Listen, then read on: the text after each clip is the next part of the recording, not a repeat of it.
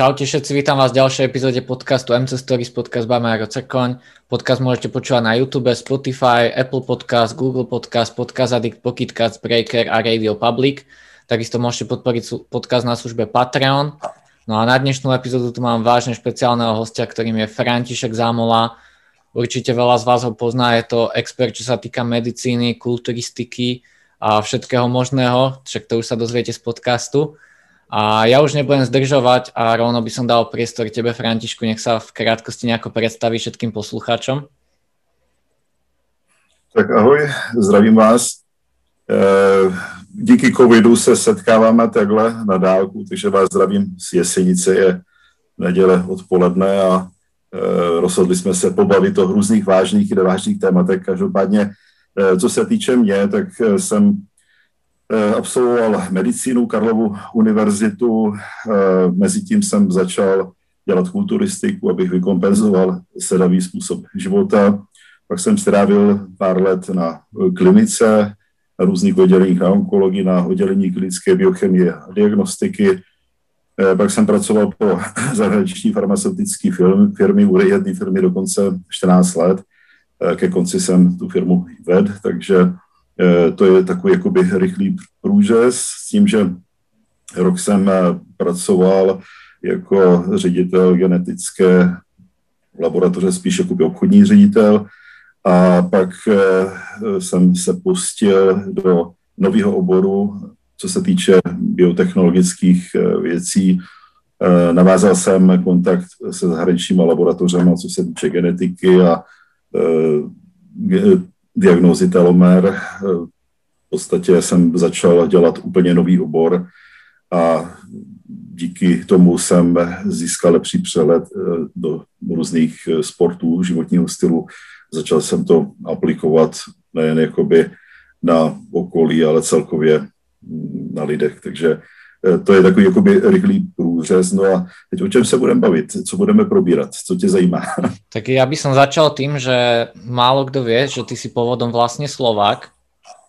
Aké to bolo vyrastať na Slovensku a čo ťa tak dostalo k tej medicíne? Čo v detstve ťa tak naštartovalo, že bys teda študoval medicínu? Tak původem jsem z Jižního Slovenska, eh, z oblasti Maďarska, takže jsem Maďar ze Slovenska, který žije v Čechách i na Slovensku, takže je to takový, taková kombinace, jsem Evropan vlastně. A původně jsem chtěl studovat eh, veterinární medicínu, ale eh, druhá možnost byla humánní medicína. A v pondělí jsem dělal přijímačky do Brna, úterý jsem dělal na medicínu v Hradci, s tím, že eh, v Hradci jsem měl větší štěstí a Začal jsem studovat eh, Vojenskou lékařskou akademii i eh, Karlovu univerzitu paralelně, takže eh, dvě vysoké školy. A ta kulturistika to začalo nějak počas studia, že, ak se nemýlím?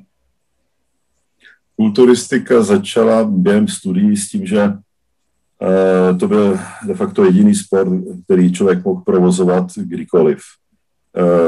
To znamená, nebyl to až tak závislý na nějakých uh, vyloženě skupinových tréninkových hodinách, respektive člověk se dokázal přizpůsobit v podstatě kdykoliv.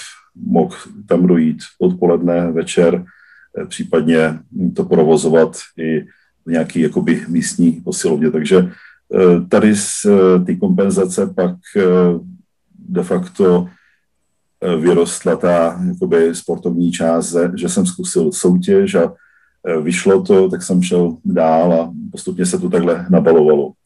Pak jsem se seznámil s místníma eh, borcema, kteří byli tehdy na celostátní úrovni, ba světový úrovni, třeba Pavel Jablonický, který už tehdy, když jsem se s ním seznámil, byl mistrem světa a pak získal druhý titul.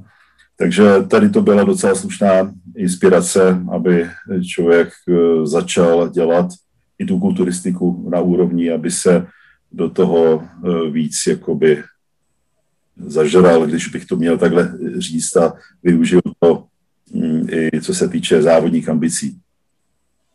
Ty si tam aj s nějakými velkými menami. Bol tam, ako spomínal teda aj ten Pavel Jablonský a Štefan Oros. No s Pavlem jsem nesoutěžil, ten uh, jednak byl uh, vejš a už úplně jiná třída, ale na uh, některých soutěžích jsme se sešli, když ne ve stejné kategorii s dalšíma. Třeba byl tam i Štefan, třeba když byl poslední federál v Ružomberku, nebo párkrát jsme se mohli setkat třeba na první juniorské soutěži jsme se viděli také, kde jsem se zúčastnil. To bylo v Orlové. Ty si tam mal v tej kulturistike veľmi pekné proporcie, aj si mal úzky pás, vyzeralo to veľmi dobre, ale potom si skončil, ak sa nemýlim, na úkor štúdia s kulturistikou však. Eh, s kulturistikou jsem eh, skončil tak, že eh, ne kvůli studiu, protože studium jsem dokončil, ale kvůli tomu jsem, že jsem začal soutěžit pro různé federace a pak v roce 96 jsem dostal distanc, v podstatě jsem dostal zákaz a kvůli tomu jsem už dál nemohl soutěžit, sice za dva roky to zrušili, že tehdy ani dnes nebylo možné, aby člověk soutěžil v několika federacích. Já jsem soutěžil v NABě, tehdy v italské federaci ILBB a využil jsem možnosti, když se člověk připraví, tak jsem využil možnosti více nabídek federací a člověk cestoval po Evropě, soutěžil. Takže tohle se nelíbilo tehdy výkonnému výboru a jako exemplární případ mě potrestali a dali do životní zákaz. Tehdy pak za dva roky to odvolali, ale uh, už jsem jednak uh, neměl chuť se do toho vrátit a měl jsem jiný zájmy a pak jsem začal pracovat pro farmaceutickou firmu a to mě, to byl full, full time job, v podstatě to mě zabralo uh, celou jakoby, dobu. A vedle toho nebylo možné dělat vrcholovou kulturistiku. Ani jsem pak už neplánoval, takže to byl takový jakoby mm, konec, ale eh, všechno zlý je k něčemu dobrý s tím, že mm, víme s tím jakoby Eh, co obnáší kulturistika a vyžaduje to eh, celkový soustředění celého člověka. Takže tady z toho hlediska mm, to přineslo i pozitiva, že jsem měl čas klidu si založit rodinu, věnovat se mě profesi a určitým způsobem nebýt zaměřen jenom tady tím směrem. Určitě. A aké byly ty tvoje začátky v tý, v tej farmácii. A aká bola tá práca v tých prvých firmách?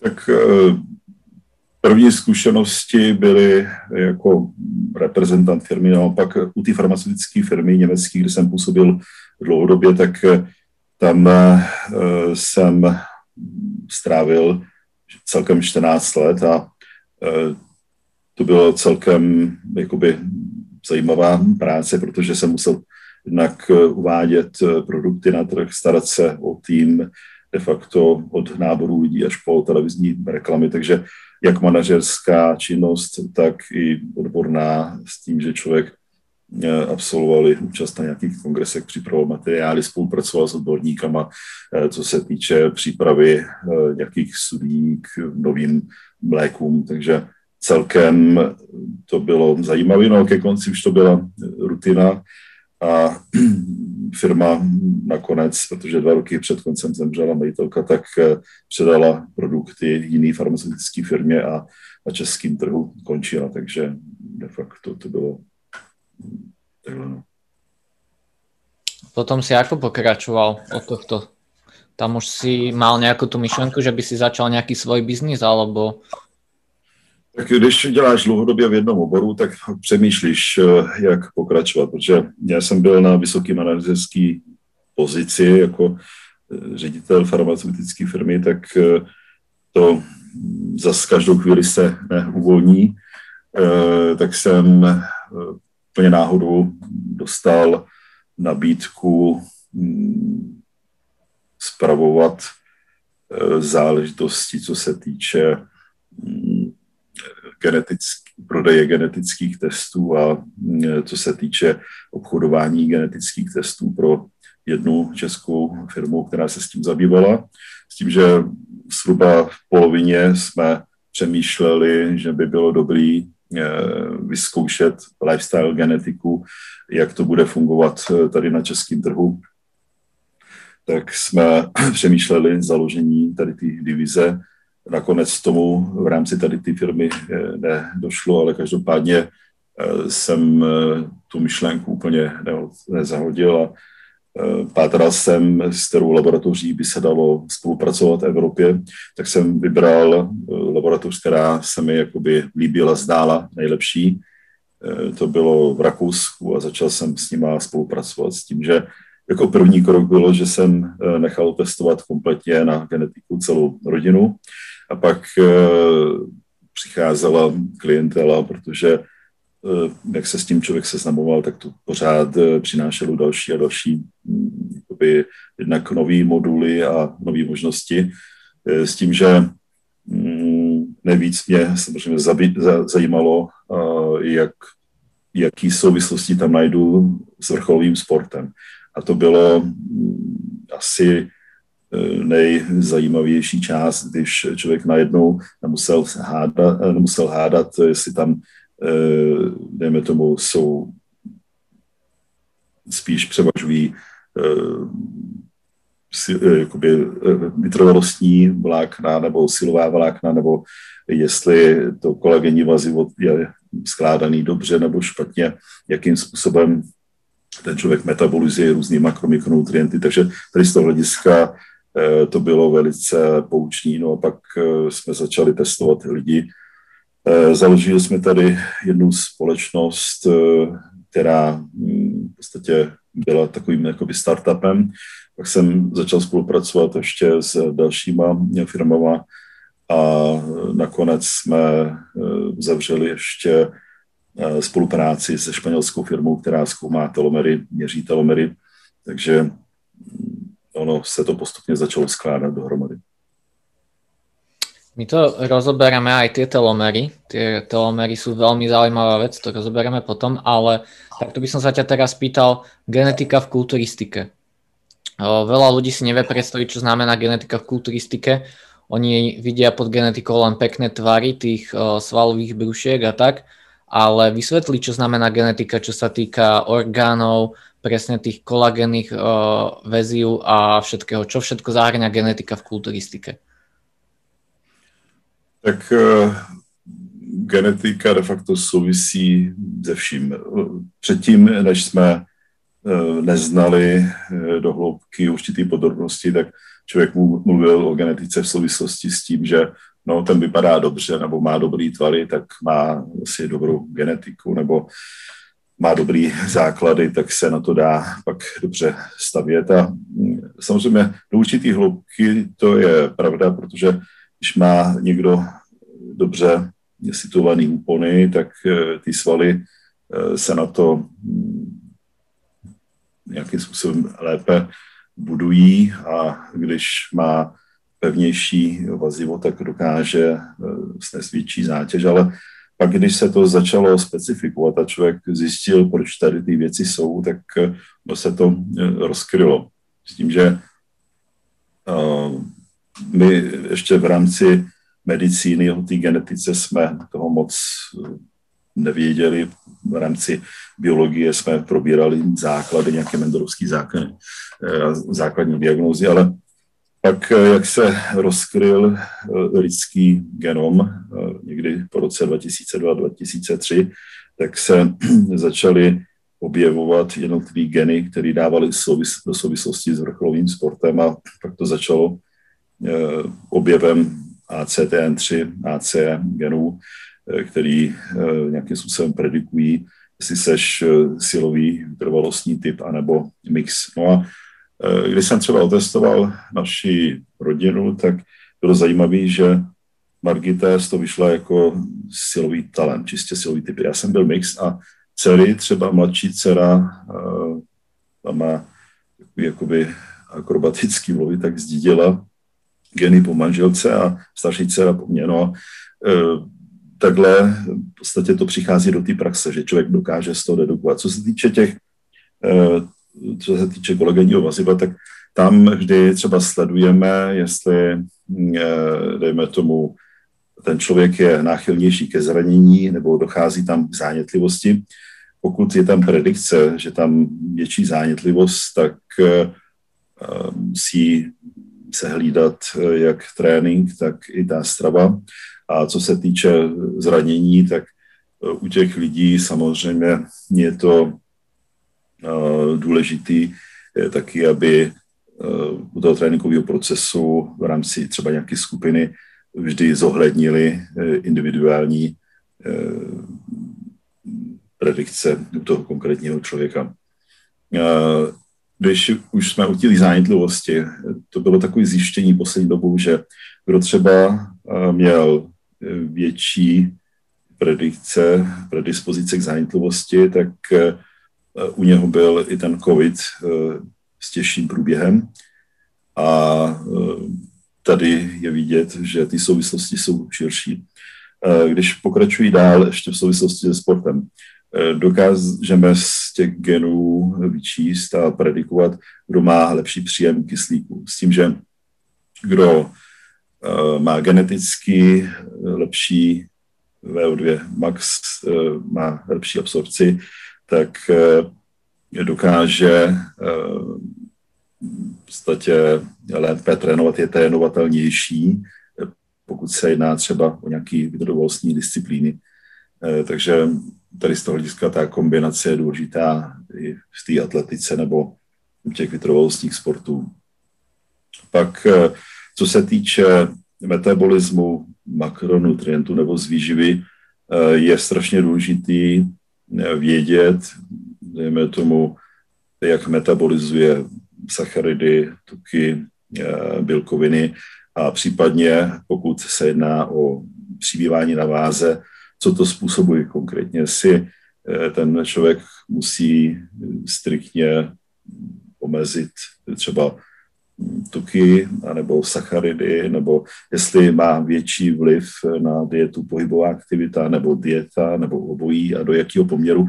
Tohle jsme schopni právě z genetiky Eh, vyčíst a eh, dát konkrétní instrukce, protože u každého člověka eh, nám tam vyleze konkrétní genetický spektrum predispozic a z toho docela dobře se dá odhadnout a pak přesně predikovat, kam ten člověk míří geneticky, jak to vypadá u něho.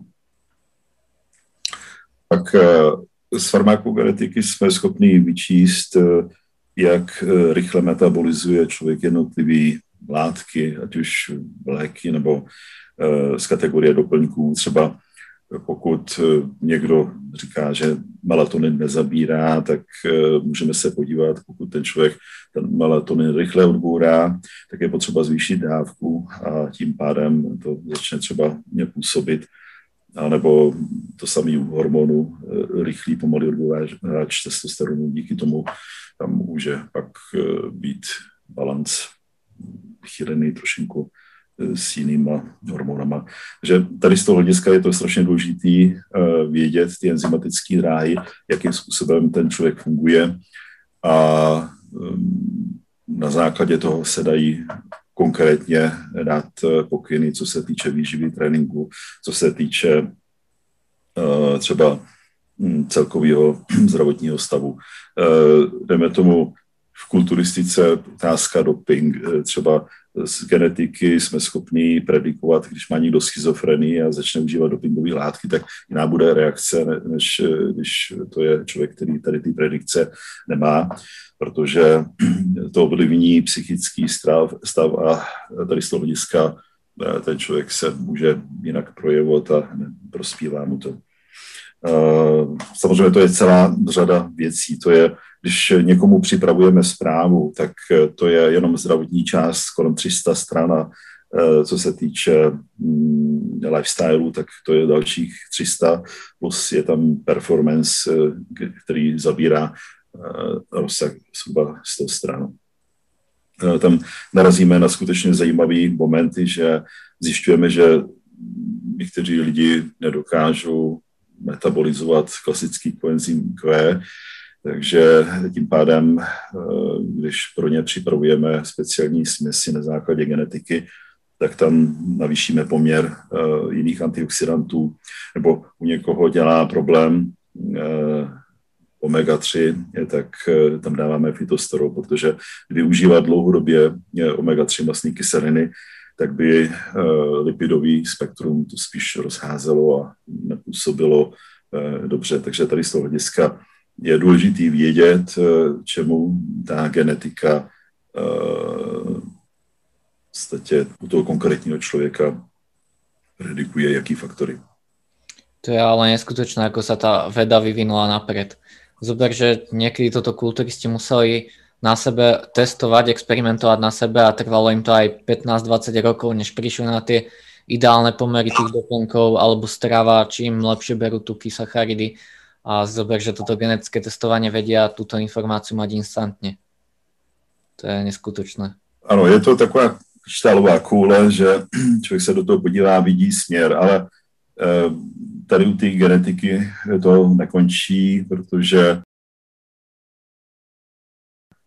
Eh, genetika, když to tak bereme, je eh, hardware a epigenetika je software, protože epigenetika, jak žiješ, eh, jaký, jakým prostředí, co jíš, jak se chováš v tělu, jestli užíváš drogy nebo nějaké chemické látky, to všechno zapíná, vypíná geny a ta epigenetika pak ti ovlivní život. Takže my jsme schopni z genetiky predikovat, co ti bylo naděleno při narození od tatínka, od maminky 50-50%, ale jak se k tomu tělu chováš, eh, tak podle toho se bude odvíjet. To znamená, že ty genetické predispozice se můžou projevit, ale nemusí projevit. A eh, je to, souvisí to i s tím třeba, když máme kuřáka, tak eh, ten, když má, dejme tomu, špatnou první fázi detoxifikaci, kde ty lidi, pokud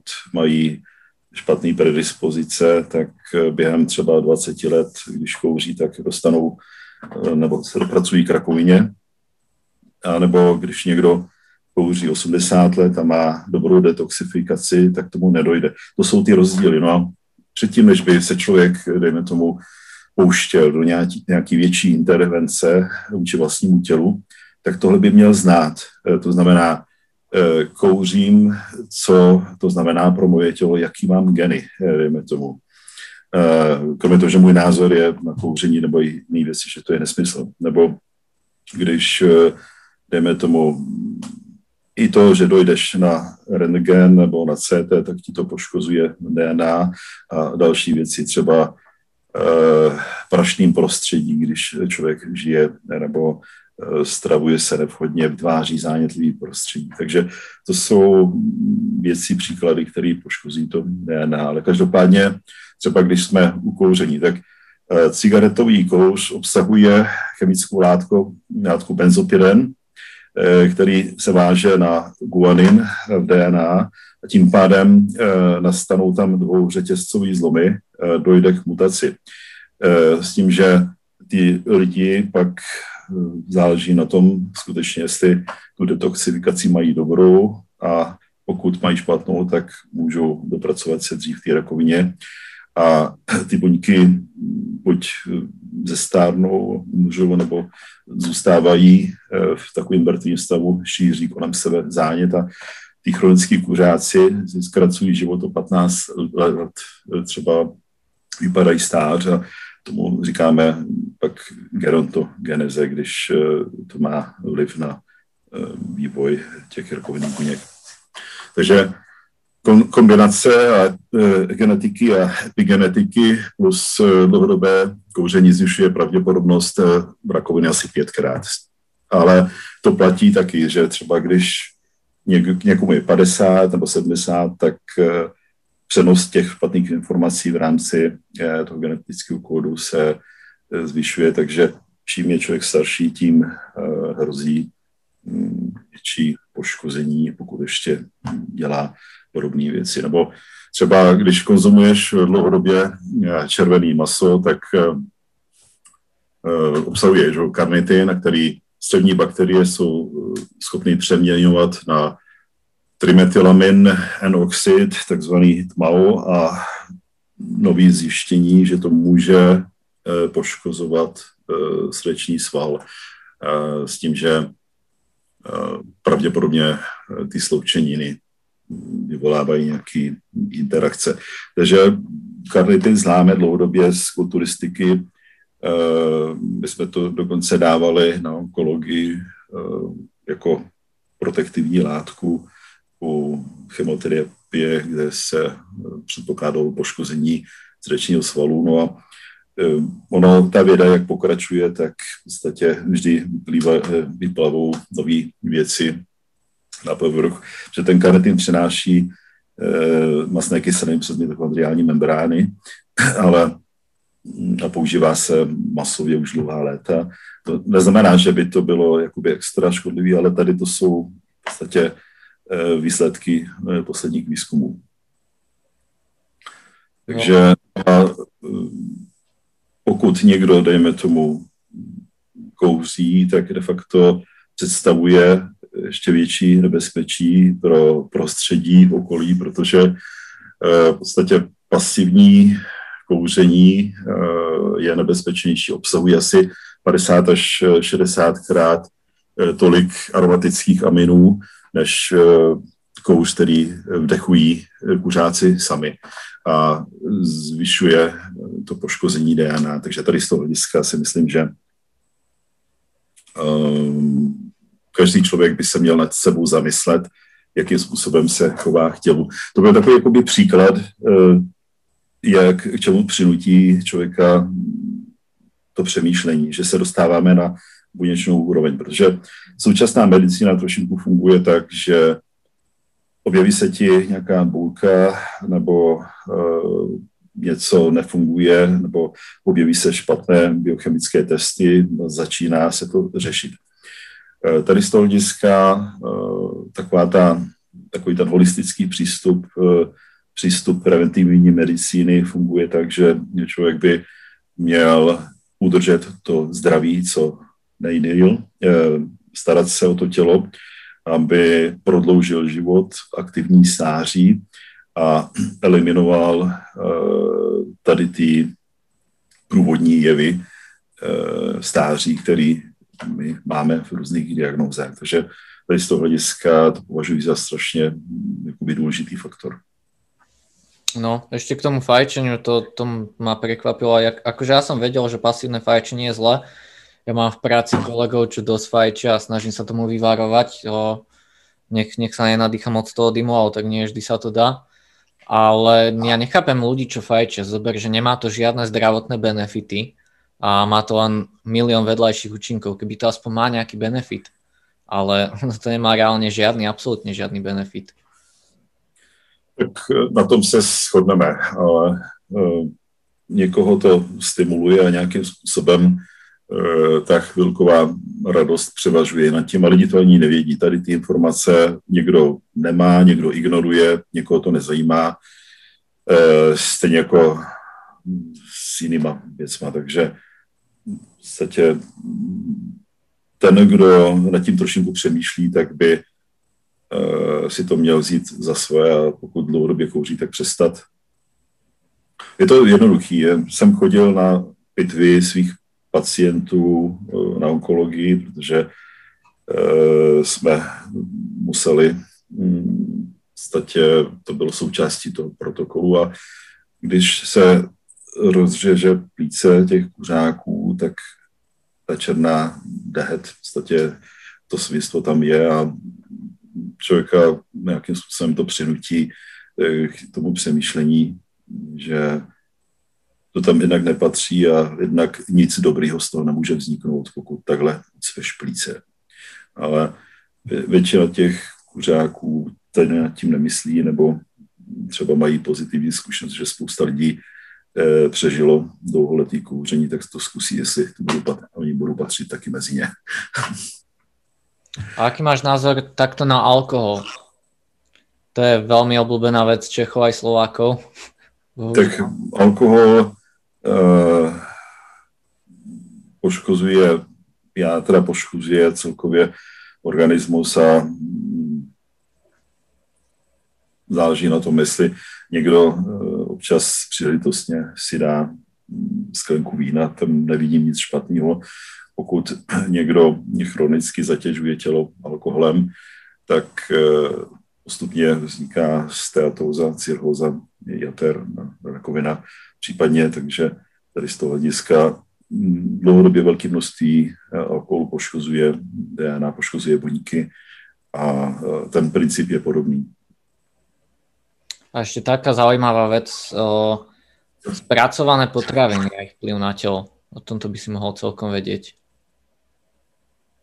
Tak eh, to je spíš otázka jakoby dietologů, ale každopádně eh, co se týče zpracovaných potravin, tak je to všeobecně známý, že eh, pokud eh, člověk konzumuje dlouhodobě uzeniny, fast food, tak že uzeniny všeobecně mají karcinogenní efekt a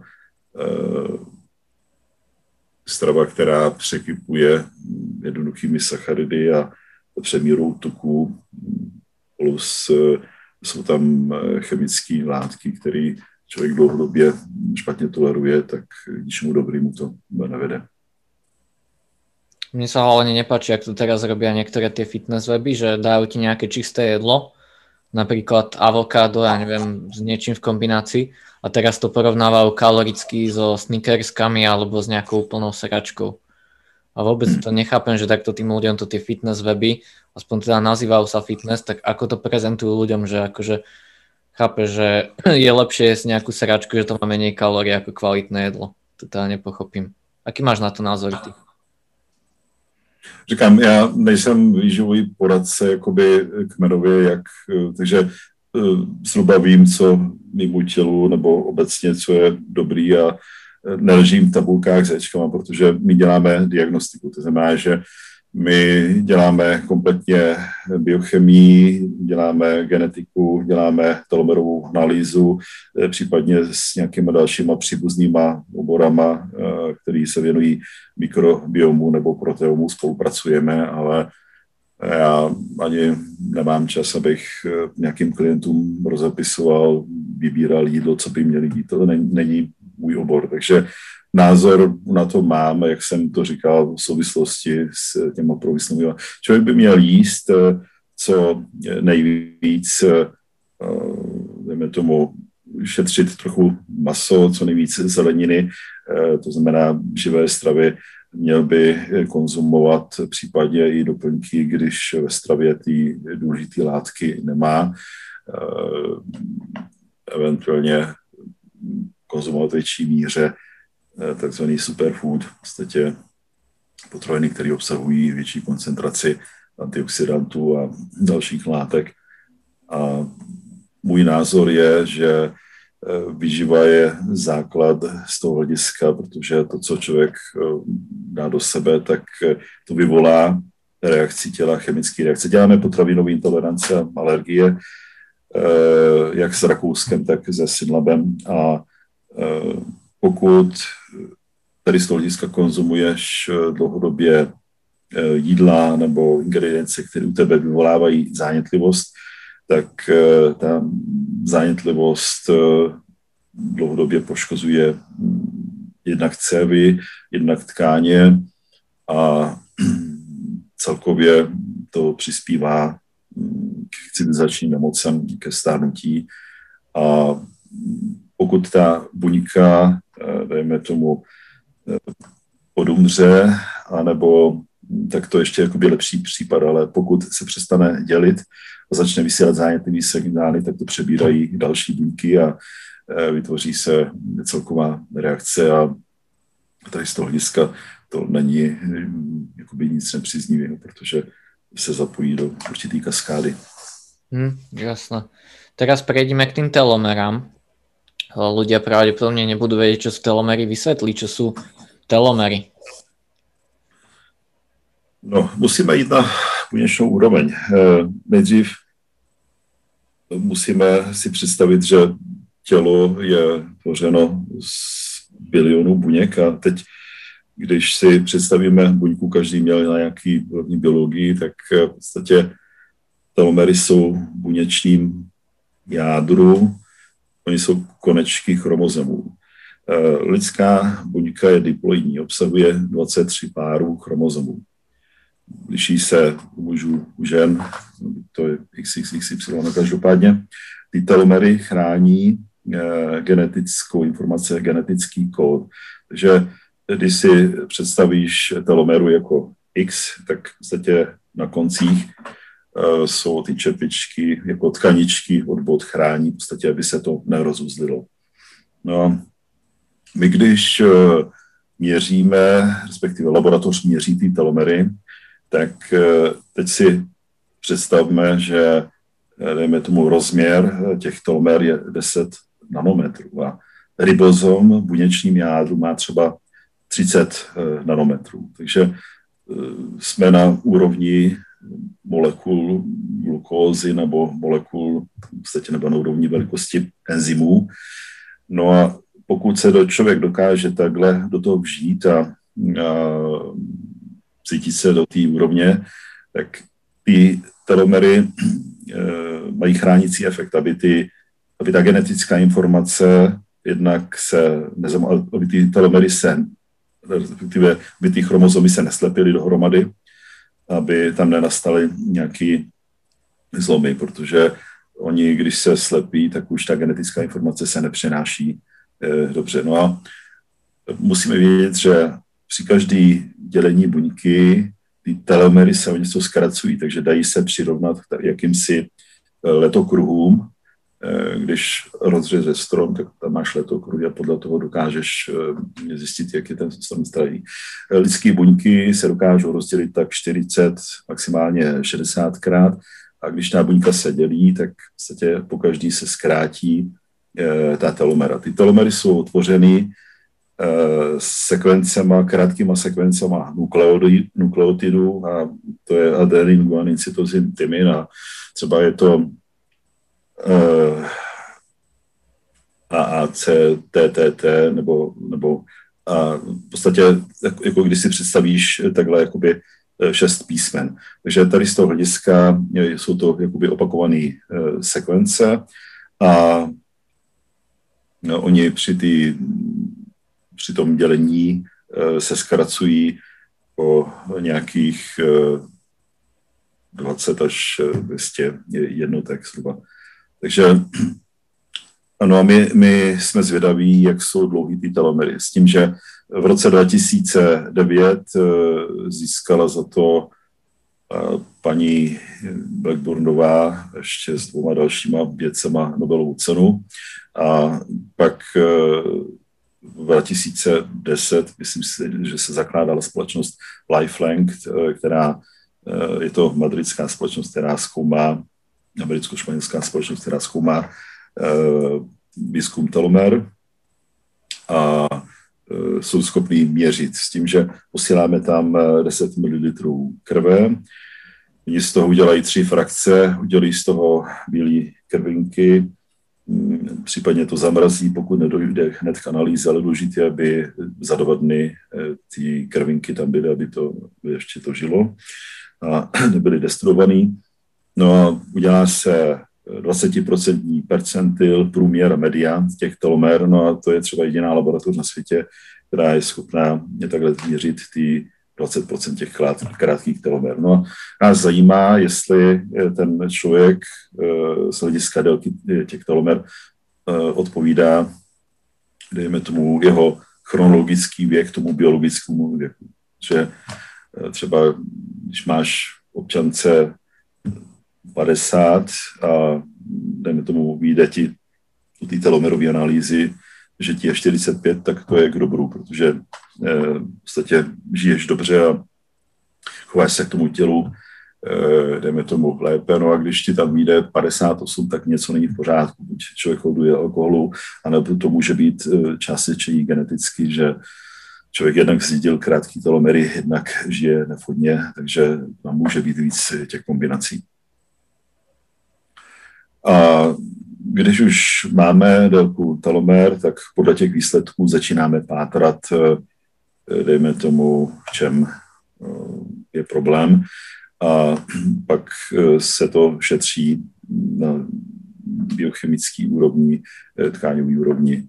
A analýza telomer je nový, nová biomarkerová analýza a využívá se i u diagnostiky rakovinu. Společnost Lifelink dostala dotaci asi 3,1 milionů eur, plus do toho vložili další vlastní peníze v rámci Onkočech projektu na průzkum rakoviny, třeba prostaty, plic nebo leukemii u dětí hlavně. A jdeme tomu, zjistili, že v 80% když se provádí biopsie, tak je zbytečná, protože nejedná se o rakovinu prostaty, protože jakmile se zvednou enzymy PSA a je tam zbytnění prostaty, tak se indukuje biopsie. No a díky tady těm novým biomarkerům jsme schopni zjistit, že e, dejme tomu, ta biopsie není potřebná, protože se nejedná o karcinom prostaty. Takže je to mm, pomocná jakoby, diagnostická metoda, která se verifikovala a myslím si, že tam bylo asi 1200 problémů. Myslím, že teď se to tak nějak uzavírá a e, bude z toho nový test, který se pak e, využívá v diagnostice rakoviny. A je teda aj enzym telomeráza, ktorý dokáže ako tak udržiavať tie telomery v nejakej dĺžke alebo ich chrániť? No, enzym telomeráza dokáže regenerovat uh, telomery uh, s tím, že pak enzym telomeráza je trochu utlumená tam, kde nepotřebujeme, aby docházelo k rychlejšímu dělení, ale každopádně hm, hraje důležitou roli v refresh telomer, prodloužení telomer. A taky samozřejmě, jakmile se objevily souvislosti, tak eh, začali zkoumat, které látky by měly vliv na, ať už na telomerázu, nebo zkoušeli dopravit do těla samotnou telomerázu. No, však taky člověk musí vědět, že uh, moc dlouhý telomery taky nejsou dobrý, protože rakovinní buňky, se vymknou kontrole, tak uh, ty jsou, dá se říct v nesmrtelný a Eh, ta telomeráza tam v podstatě mm, by byla kontraproduktivní eh, tady z toho hlediska, pokud bychom tam ještě přidali telomerázu. Ale každopádně telomeráza je enzym, která regeneruje eh, telomery, má vliv na jejich délku. Dále jsou třeba i buňky v těle, buňky srdečního svalu, které se neděli, neděli jakoby nerostou ale mají jakoby konstantní. Myslím si, že v budoucnosti, keď už takto tá veda o, robí takéto pokroky, že bude nějaká možnost, že sa dožiješ, já nevím, 200 rokov? Tak e, takhle, ne, věci, jak na tím uvažují, není to vyloučený. Zatím se uvažuje o tom, že by bylo hezký e, prodloužit lidem e, aktivní život třeba na 120 let, protože průměrná délka eh, třeba ve Spojených státech někdy 2000 eh, kolem, myslím si, že 2006-2007 mohlo být tak nějakých 78 a ve vyspělých zemích kolem dalších kolem 70 a něco let. Takže tady z toho hlediska ta šance tam je. A pokud e, věda bude pokračovat na té úrovni, jak je v současné době, e, tak si myslím, že určitě se k tomu dopracujeme, protože um, už teď jsou kombinace určitých chemických látek, které mají vliv na takzvaný geny dlouhověkosti, že v rámci epigenetiky dokážou zasáhnout, zapůsobit na uh, skupinu genů, které se nazývají sirtuiny a dokážou ovlivnit uh, v rámci epigenetiky uh, části um, toho genomu. A pak v budoucnosti, pokud k tomu um, věda dospěje, tak si myslím, že stejně eh, tam eh, bude se jednat o nějaký genetický transfer pomocí výrobých infuzí, kde ta informace se předá díky jedné infuzi a ten člověk bude mít postaráno, aby ta telomeráza fungovala v rámci regenerace, aby dokázali v podstatě ty buňky zas nabrat trošinku mladiství sled a že jak zestane buňka, tak ta genetická informace je stejná. Ono, tam se tolik moc toho eh, nemění, protože i ze starých buněk dokážou naklonovat eh, stejný identický tvory. Takže tady je strašně důležitý, aby eh, veškeré tady ty věci byly pod dohledem. Science fiction. To je, to je neskutečné. Dobre, to sme mali takú edukačnú časť. Teda dúfam, že ste všetci pozorne počúvali tieto zaujímavé informácie. A teraz to tak trošku pozvolníme. A asi väčšina ľudí bude poznať uh, Markitu Zámolovú, tvoju manželku. Uh, Markita teda je skvelá kulturistka, súťažová vo Women's Physique. Teraz, jak sa otvorila tá ženská kulturistika, tak bola v tej kulturistike a s ňou ste precestovali snad celý svet na tých, na tých súťažiach. Uh, aké sú také najväčšie zážitky z toho cestovania po súťažiach? Alebo také momenty v tej kariére, ktoré ťa fakt, že tak dojali? Tak teď zase musím zavřít knihu, tu medicínskou, protože kulturistika je jiná kapitola. Tady z toho hlediska, tak skutečně skoro jsme procestovali téměř jakoby celý svět a mm, předtím člověk, dejme tomu, slížel k nějakým eh, kulturistům, světoznámým osobnostem tady z té oblasti, no a když máš možnost se s nima setkat a potřást rukama, mluvit krátce s nima nebo eh, vidět je v akci, tak to je něco jiného. A eh, tohle nám to dalo, že téměř jsme potkali každýho, kdo něco znamenal nebo znamená tady v tom oboru. Bylo to strašně zajímavý, je to zajímavý a kulturistika je takový zvláštní obor, že na jednu stranu víš, že když to děláš nevhodně, tak tě to eh, poškodí. Na, na druhou stranu je to zajímavá parta lidí a Eh, takových experimentátorů celkově. Takže tady z toho hlediska eh, člověk eh, jako lékař, když do toho vstupuje, tak se na to dívá. Každopádně u Margity se jednalo o to, že ona měla načatou kariéru a soutěžila nějakých sedm let, čtyřikrát se zúčastnila mistrovství Evropy a pak skončila. Nikdo nečekal, že se někdy vrátí, že bude úspěšná nebo vůbec bude nějaký návrat.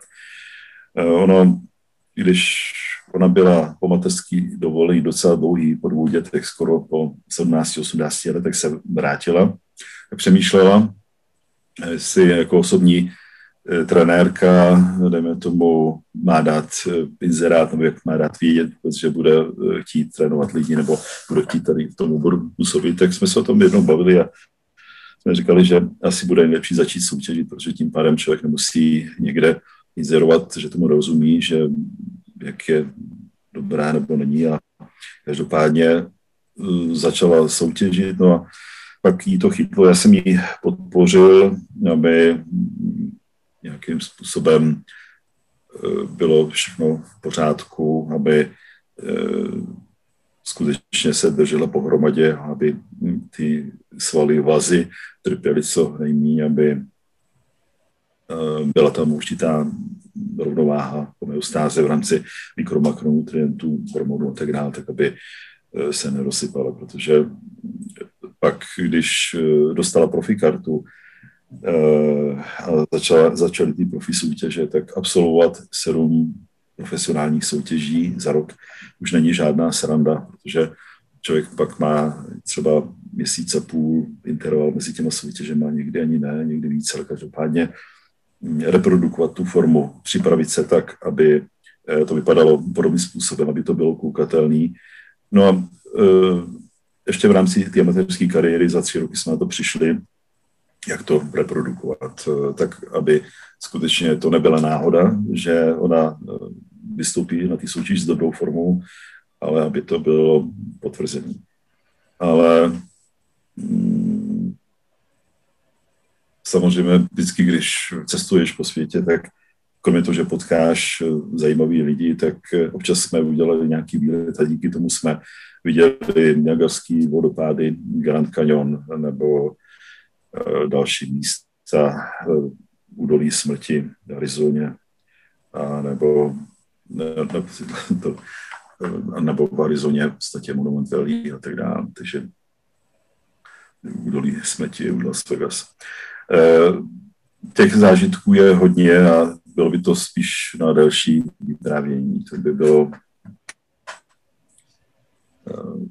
na hodiny. Ale tak každopádne postretávali ste sa fakt s top zaujímavými kulturistmi, aj s nimi máte celkom dobré vzťahy. A aj Tom Plac má, tuším, genetickú diagnostiku, že?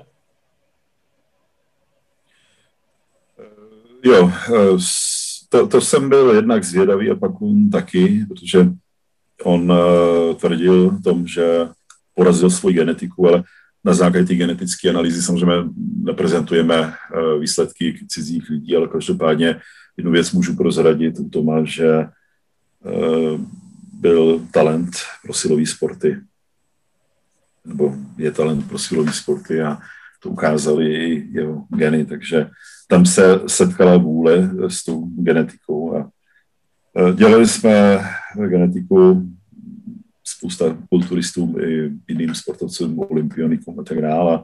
Je zajímavý, když eh, toho člověka vidíme v televizi a pak známe nějaký příběh a teď se do toho promítne genetika, sejdou se ty záležitosti kolem toho. Takže to je určitě, že bych, takový jakoby nadčasový, že předtím jsme nic podobného netušili, protože co chce, co chce vrcholový sportovec. Když už dosáhne nějaký úrovně, tak chce to posunout a když už neví jak, tak chce využít i e, nápovědu z genetiky nebo z dalších oborů, jakým způsobem by se dali vyeliminovat nějaké chyby, opravit, upravit si nějaké věci, tak aby uh, to bylo ještě lepší. Že jo? Nebo někdy to je banalita, že třeba díky uh, testům potravinové intolerance odhalíme lidem, to není genetika, že jo, uh, intoleranci uh, určitých potravin, které když mi nechají, tak se celkově ten výkon posune, protože se sníží jednak zánětlivost, jednak ta intolerance a další průvodní znaky nejsou na okolí, nemají břicho, jak prkno, nejsou takový odolí, cítí se dobře. Ukážu se to projeví trochu jinak, ale každopádně se zvýší výkon těch lidí. Tie intolerancie sú ináč veľká vec. Ja poznám celkom dosť kulturistov, ktorí tú stravu nemali nejako pestru, že mali tam viac menej to isté jedlo a mali na to intoleranciu a divili sa, prečo nerobia progres. A jakmile si dali nejakú takúto diagnostiku a zistili, že to bol problém a vyradili to, tak ten progres sa zrazu rapidne naštartoval. Jo. E, ještě zpátky k Margitě. Takže e, jsem rád, že se splnil její sen, protože ona tehdy, eh, když ukončila kariéru, předtím sněla o tom, že by se ráda dostala, soutěžila na Miss Olympia. A to se jí povedlo, protože loni skončila na desátém místě, to znamená v top 10 eh, na Miss Olympii, kterou po několika letech obnovili a navíc byla součástí týmu Wings of Strange, týmu Jakea Wooda, majitele Olympie amerických médií, co se týče fitness. Takže dá se říct, že se jí splnil takový malý americký sen. A ona byla jediná z Československa, nebo jediná, která vyhrála double na americkém kontinentu, když vyhrála nejdřív Porto Riku a pak Toronto na Toronto pro Super Show. Zatím nikomu v historii nepovedla. To jsou takové malé věci, sice nemoc významné, ale v rámci té kulturistické obce, ehm, když se to někomu povede, tak je to A pro, pro ty ostatní je to inspirace, že je možný vyhrát v Americe, že je možný vyhrát eh, v podstatě vůči, vůči eh, těm i mladším, že je možný i na Olympii porazit bývalou Miss Olympie a další lidi, že. To třeba málo kdo ví, že na Toronto pro Super Show, protože Andreaša, současná Miss Olympie, eh, se zařadila do špatné kategorie. Ona měla jít do dětské kulturistiky, ale ona se zařadila do women's fyzik, tak byla sedmá za Margitu. Jenom eh, díky tomu. Nebo kuriozity, když eh, Margita soutěžila v Arizoně s manželkou Dwayne Johnsona, která zkusila v rámci Women Physics Eh, určitý jakoby, ani ne návrat, ale zkus, zkusila soutěžit. A, takže těch zážitků je, zážitků je hodně. V podstatě spíš eh, tom se pobavit pak o konkrétních věcech. Tak, tak jasné, veď Marky, to je úžasná, tie výsledky, to, to, je, čo dosiahla, to je čo je, čo si neskutočné. A hlavne mňa vždy fascinovalo, ako hovorí, že, že zopakovala vždy tú formu, ak neprišla ešte s lepšou že ona súťažila však aj ten rok v kuse tých pro súťaží. A chodiť stále s takou dobrou, skvelou formou, tak to je, to je niečo neskutočné. Tak ona, ona soutěží už pro uh, v podstatě teď, teď to bude už skoro pátý rok, no, takže to už je docela dlouho. No a vždy zopakovať takú tú úžasnú formu, tak to je, lebo niekto sa vyhovára, že má, vieš, tri súťaže a vyhovára sa, že už dlho drží dietu, už to telo nereaguje a Markita prišla vždy úplne top pripravená. Tak tělo nereaguje, protože ho člověk eh, neposlouchá a nebo neumí naslouchat. E, proto, proto je důležitá ta diagnostika e, vědět, co mám v genetice naděleno, vědět z telomer, jestli mám poškozený to tělo ne, a na jaký úrovni, vědět aktuální stav z biochemie, jak to vypadá, eh, jestli tam probíhá zánět těle, nebo jak vypadají jaterní testy, lipidový spektrum, eh, hospodaření s cukrama, eh, hormony a tak dále. Takže tohle se musí poskládat a to, když sleduješ toho člověka několik měsíců, několik let, tak dokážeš pak z toho zjistit, eh, jakým způsobem, jak reagovat při určitých stavech. Ale zase čas je neúprostný. Teď začátkem března 4. bude Margitě 50 a je to dilema, že jo? v klasických sportech sportovci končí 35 letech, když to tak bereš. A neřekl bych, že kulturistika by patřila mezi ty sporty, kde člověk jenom zvedne ruce a udělá pravobok, levobok na pódiu a jde, ale e, je to tvrdá dřina a pokud se chce člověk prosadit profi, tak opravdu e, to je pak o té psychice, protože někdo nevydrží dietu, někdo nevydrží bolestivost eh, při tom cvičení, respektive eh, ten tvrdý trénink.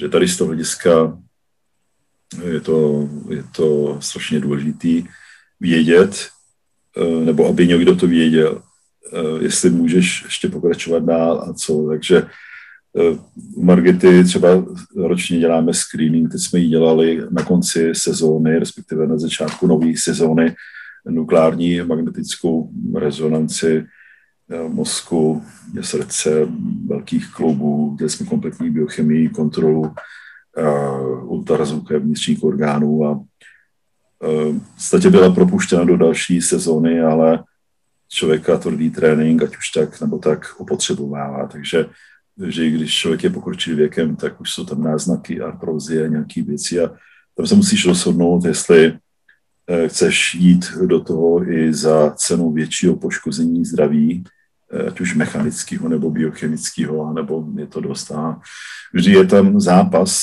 eh, s tou psychikou, že chceš, protože bez toho si nedokáže představit život, nebo chceš mezi těma lidma, no a zdravý rozum, že už by to chtělo zvolnit. Takže tady o tom člověk diskutuje nejen s ní, ale s dalšíma lidma.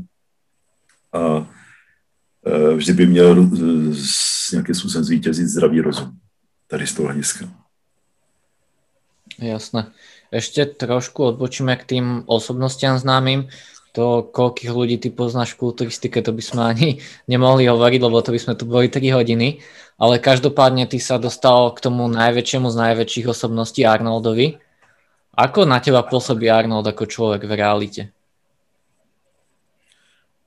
Uh, takhle. Arnold, uh, Arnold je v podstatě takový jakoby náš všeobecně superhrdina, protože eh, Arnold eh, de facto byl takový jakoby eh, považován nej, nejlepší kulturista, nejpopulárnější a všichni chtěli vypadat jako Arnold a tak dále. No já jsem se s Arnoldem, Arnoldem setkal poprvé, když vyšla jeho kniha Cesta na vrchol, kde, kde bylo popsáno v podstatě, jak se dostal ke kulturistice a tak dále, tak jsem podle toho taky jako spousta jiných lidí eh, začal skládat nějaký primitivní jídelníček a cvičit a nějakým způsobem to byly takový začátky. No a eh, člověk, eh, ať už v těch dobách nebo později, snil o tom, že bylo by fajn potkat Arnolda. Pak začaly jeho filmy a člověk nad tím přemýšlel, jo, tak super, nebo záviděl ten, který ho měli možnost potkat třeba někde na nějaký soutěži, když byl venku. A myslím si, že to bylo v roce 2015, když jsem Arnolda potkal poprvé. Jsme byli na Arnold Classic v Madridu a e, Pep Adult jel se mnou, že to nafotí, že udělá nějaký záběry a byl tam eh, jeho manažer z Německa Albert Usek, který mm, tak nějak eh, řekl, že kdyby, když to bude možný, tak eh, ke krátkému setkání může dojít třeba na pár fotek. Ale trošinku se to odehrálo jinak. Tam že probíhalo expo, probíhala soutěž, teď tam byl šum a, my jsme zjišťovali jeho itinerář, kde bude, kde, na jakým stánku a, tedy jsme se seznámili s manažerem Muscle Farm, který tam měli stánek a ten to zjednodušil. Hele, chcete fotku s Arnoldem, tak buďte tam tady zítra ve 12 hodin, tady bude Arnold, tady budu s ním dělat pár fotek a tak dále, bla, No, tak my jsme mysleli, že to bude jednoduchý. Tak jsme tam dorazili ke stánku, a bylo tam 300 lidí No a e, teď za tím pultem byla hromada dalších 50 lidí, tak jsme koukali. A navíc ještě předtím jsem musel upozornit Pepu Adulta, že uh, už bude 12 kdesi, protože ještě nebyl u mě, někde fotil nebo něco dělal. Tak uh, měli jsme štěstí z toho diska, že manažer toho Farmu nás táhl do toho vnitřního kruhu mezi těch 50 No a Albert Pusek o tom už věděl, tak chytil Arnolda za ruku, mě za ruku, nás spojil. Pepa udělal cach, cach, cach, řekl jsem pár složilostní, mě poděkoval a to bylo, takhle se odehrálo první moje setkání s Arnoldem Schwarzeneggerem.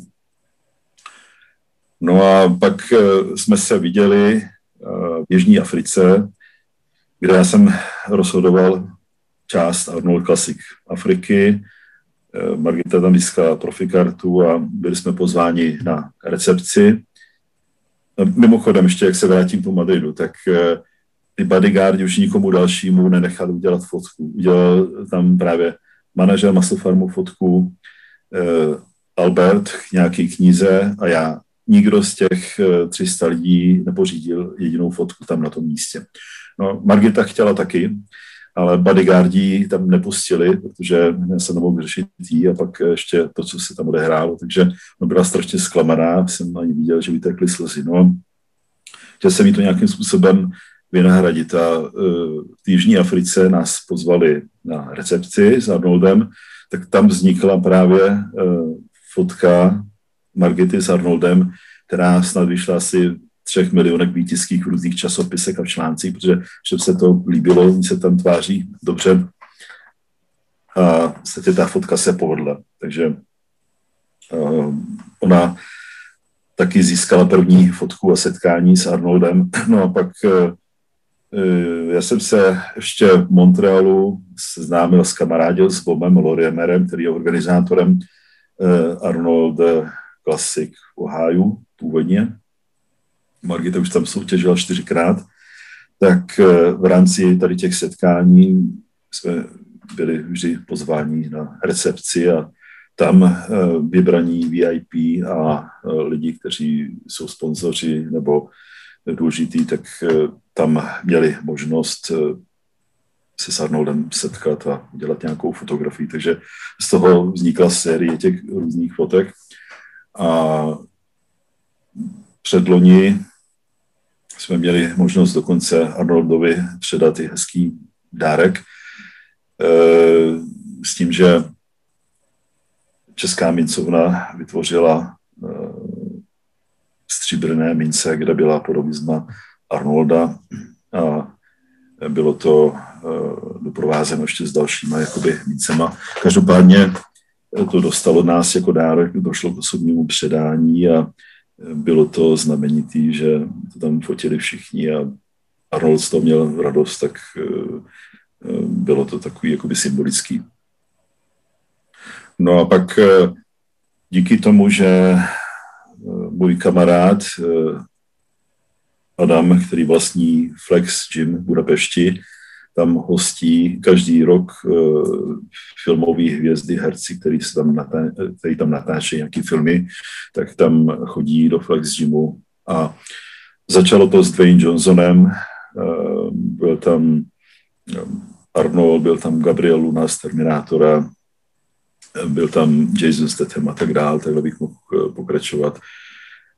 A my jsme věděli, kdy tam bude Arnold cvičit, protože když tam natáčeli Terminátora, tak tam chodili ty herci každou chvíli. No a e, člověk není tak často v Budapešti, tak Adam věděl, kdy tam bude Arnold, tak nás tam pozval, tak jsme mohli strávit e, asi dvě hodiny ve společnosti Arnolda, jak tam cvičí a pak e, pořídit s ním nějaké fotky.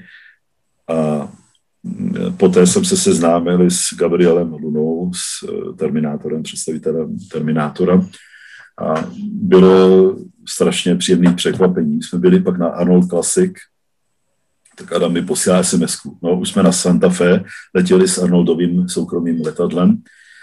A když eh, tam dorazili, tak najednou, jak koukám na prezentaci, viděli jsme, že dorazí Arnold a najednou Gabriel nám skočil tam na záda, nás obejmul, tak to bylo takový příjemný, když taková hollywoodská hvězda, díky tomu, že se předtím jsme se seznámili a známe, tak eh, nás eh, takhle překvapil a hlásil se k nám. Takže tehdy jsme se seznámili s Arnoldovým pilotem, osobním pilotem, s jeho kamarádem, nebo s kamarádem, který Michael Malenoty, který dělá úžasný kožený bundy pro téměř všechny hollywoodský herce. A jsem říkal, hele, Luci, tak udělejte mi taky.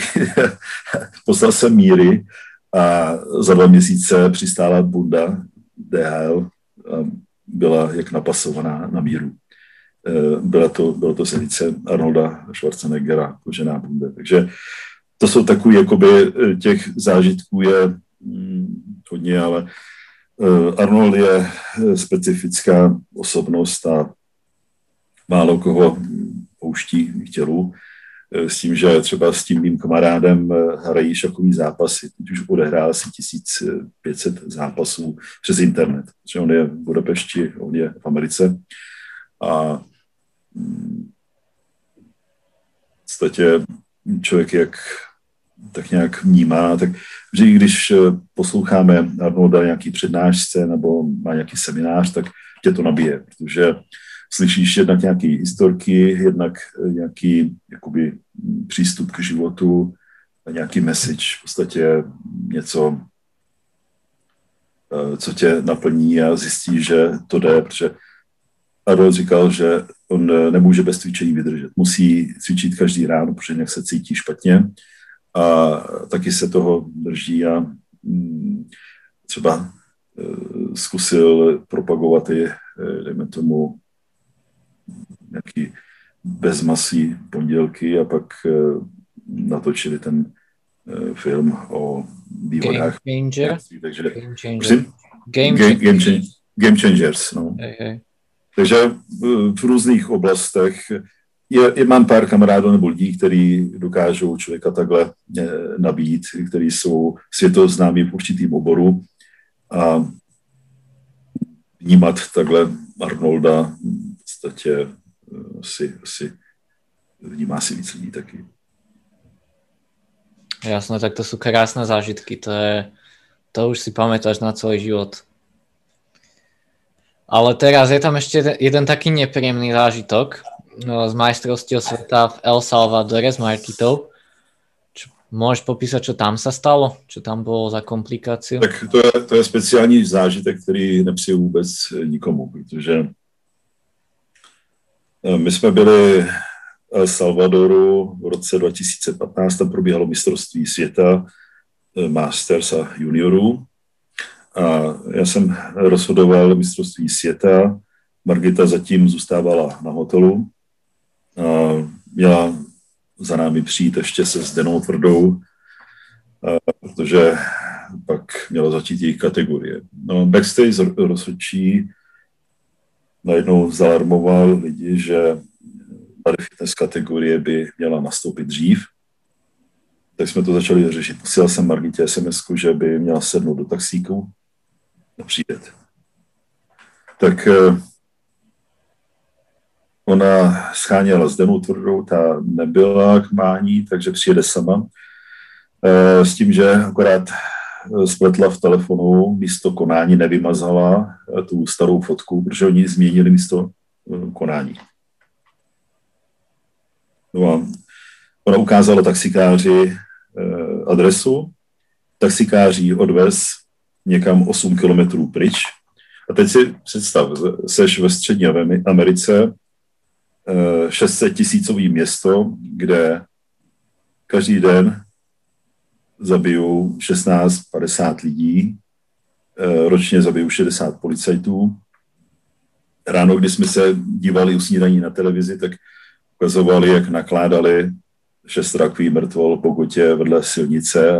Pak, když jsem tam koupil Eh, noviny, i 60 stránkový, tak eh, z 20 stran bylo, koho zrovna zamordovala mafie, kde co bylo. No, tak tady s tím hlavě eh, podstatě člověk tak nějak tady v té zemi je opatrný, protože už když jsme tam přijížděli, nebo když jsme se tam přesouvali, tak nás hlídala armáda, policie, každý tam měl flintu, samopál a ještě pistoli. V podstatě úplně každý vybaven z těch policajtů, takže bylo vidět, že se tam něco děje. No teď Margitu vysadili 8 kilometrů, Bůh ví kde, a štěstí, že fungoval telefon. Tak mě to oznámila přes telefon. Teď jsem předal rozhodování někomu jinému. Uh, tak měla sednout do taxíka, vrátit se. Akorát, že tam na ulici ji nasadili lidi, e, ne do nějakého regulárního žlutého taxíku, ale nasadili ji do červeného vozu s tmavými skly, který pravděpodobně tam rozváží prostitutky nebo nějakým způsobem nepatří do oficiální dopravy. Ona netušila, protože spěchala na soutěž, co jak. No a teď eh, další telefonát, ona se nedokázala domluvit s tím taxikářem, někam jel. Tak jsem šel k vrátnici, zalarmoval jsem armádu a policii, ale bylo potřeba se domluvit. Oni mluvili španělsky a nějakým místním indiánským dialektem, kterým jsem nerozuměl. Naštěstí už den předtím jsem se seznámil s jedním elektroinženýrem, který studoval v Německu. A já vzhledem tomu, že jsem pracoval u německé farmaceutické firmy, tak jsme se docela dobře domluvili. Tak eh, on eh, překládal eh, z té Němčiny do španělštiny. No a zavolal jsem Margitě, předal jsem telefon tomu policajtovi, tak ten oznámil taxikáři, že mají jeho signál a bla, bla, v podstatě, že okamžitě to otočí taxík a přijede na místo toho konání. No takhle jsme byli ve stresu asi hodinu a nakonec Margita dorazila, ale byl, byly to šílené tři hodiny. To si nikdo nedokáže představit, co člověk prožíval, protože v takovéhle zemi, jak jsem to popsal, eh, někde být bezprizorní pár hodin, ještě mezi takovými lidmi, kteří můžou patřit k nějakému gengu nebo, eh, dejme tomu, eh, k nějakým různým vrstvám. Byl, byl to hrozný zážitek a byli jsme rádi, že v podstatě je to za námi. Tak pak ona nastoupila na pódium, vyhrála bronz, což ještě tady v té situaci dopadlo dobře, že hm, věc psychicky se dokázala ještě dát dokupy. A to byl náš zážitek ze Salvadoru. Kokos, to je, to je sila, ale... Ale, ale už, už ten příjezd byl zajímavý, že uh, tam na letišti byla taková loterie, jakmile ti tam naskočila červená, tak tě rozebrali na kousky, jestli nevezeš něco. E, a pak jsme vyšli z té letišní haly, klimatizovaný, a teď 32 stupňů je večer, e, teď takový pouch těch eh, tropických rostlin a toho smradu místního a nevím co všechno. Teď tě to tam zavalilo a cítíš takovou dusnost a teď vidíš, jak eh, tam čekají ty policajti, armáda, teď tě nasadí do autobusu před tebou, auta s majákama za tebou. Eh, není to obvyklý, že by člověku věnovali takovouhle pozornost, ale oni nás museli chránit, aby se nestal nějaký incident. V takej krajine určite, no. Tak to je, to je hrozné. Teraz máš ešte nejaký taký zaujímavý jeden pozitívny zážitok, aby sme trošku to pre, prekonvertovali? Tak eh, zážitků je spousta. To, to jednou nás eh, nechali v Grand Canyonu eh, na uspas nějak, nějak na vlastní intuici. Koordinoval jsem, jak se dostat zpátky do civilizace přes eh, místní rangery, eh, který pak našli eh, tu cestovku, která to organizovala místní v Americe, a jak jsme se k ním přibližovali a takhle různý. Takže těch zážitků je vždycky něco, ale každopádně je to lepší, když člověk nemá nějaký extrémní zážitky. Nebo když jsme byli třeba v Africe, tak eh, jsme odletěli po mistrovství světa podívat se na Krugerův národní park a, a pak jsme měli ubytování soukromým safari. Tam každý z těch bohatlíků nebo zahraničních eh, lidí, kteří eh, investovali, tak mají soukromý parky, soukromá zvířata a každý den ráno a podvečer jsme jeli na safari, protože tam zvířata chodí pít, tak jsme se na ně dívali. To bylo zajímavé, že eh, kolem baráku jsme měli písek a ty domorodci, respektive ty lidi, kteří se o nás starali, tam eh, vždy přehrabávali písek, aby tam byly vidět stopy. Tak jsem pochopil, že eh, ty lvy a ostatní zvířata občas přelezují ty dráty s napětím, s elektřinou a že můžeme tam mít i návštěvu. Tak jsme radši zamykali a v noci jsme nedělali žádné procházky. ale... ale jinak ty máš aj levicu, tuším, že? Já jsem měl levici, ale to už je nějaká doba. No. Jasné, ale to, to v, hon, o, v podcaste u Honza Cavalíru je celkom toto to sme tam rozoberali práve. No. Rozoberaté, takže určite, ak vás zaujíma teda o Františkovi ešte takéto zaujímavosti, tak určite si pustíte jeho podcast v Honza Cavalier podcast. Nájdete to tiež na YouTube, na Spotify a na všetkých tých platformách viac menej, které na podcasty jsou. Jinak pokud by někdo chtěl získat reálný obraz o těch soutěžích, o Margitě, o těch cestách a některých názorech, třeba i genetiku nebo na osobnosti, tak může se podívat na náš dokument eh, s video jinak. Je to na YouTube v anglické a české verzi Eh, Margita Zámolová, Physic Forever. s tím, že je to půlhodinový dokument, kde vystupují osobnosti, i Margita a říkají o aktuálních a uplynulých soutěžích, respektive přístupů. A je to takový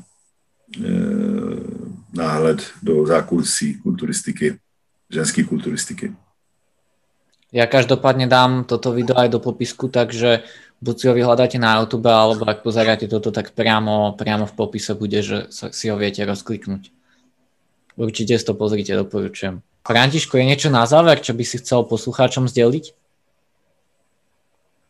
Tak co bych řekl na závěr, tak na základě toho, co dělám a dejme tomu, to člověk postupně to, co zjišťuje, tak e, ať zkusí všichni naslouchat svýmu tělu, e, ale ještě v mladším věku, aby co nejdíl prodloužili život, aby stárli aktivně a ne, ne, nedělali, ne, nedělali zbytečný zlomy v DNA, nepoškodili zbytečně tělo, protože eh, když bych, dejme tomu, některé ty poznatky eh, znal před 20 nebo i 10 lety, tak člověk určitý eh, věci by dělal třeba jinak, nebo preventivně by, i když předtím taky jsem se zabýval zdravým životním stylem a tedy jsme eh, taky dělali různé diagnostické metody. Každopádně to, co dozvídáme teď, to science fiction, tak eh, člověka nabádá k opatrnosti, k obezřetnosti a myslím si, že to je strašně důležitý naslouchat a eh, starat se tak nějak o výživu, o cvičení, Eh, případně i nějaký dobrý doplňky a eh, řešit většinu věcí s rozvahou, co nejméně se stresovat. A I tu kulturistiku bych dělal pod určitým dohledem. To znamená, že extrémně, aby se nezničil pohybový aparát a určitě pokud někdo dělá vrcholovou kulturistiku, tak bych dokázal pravidelně na kontrolu, ať už biochemický, anebo uh,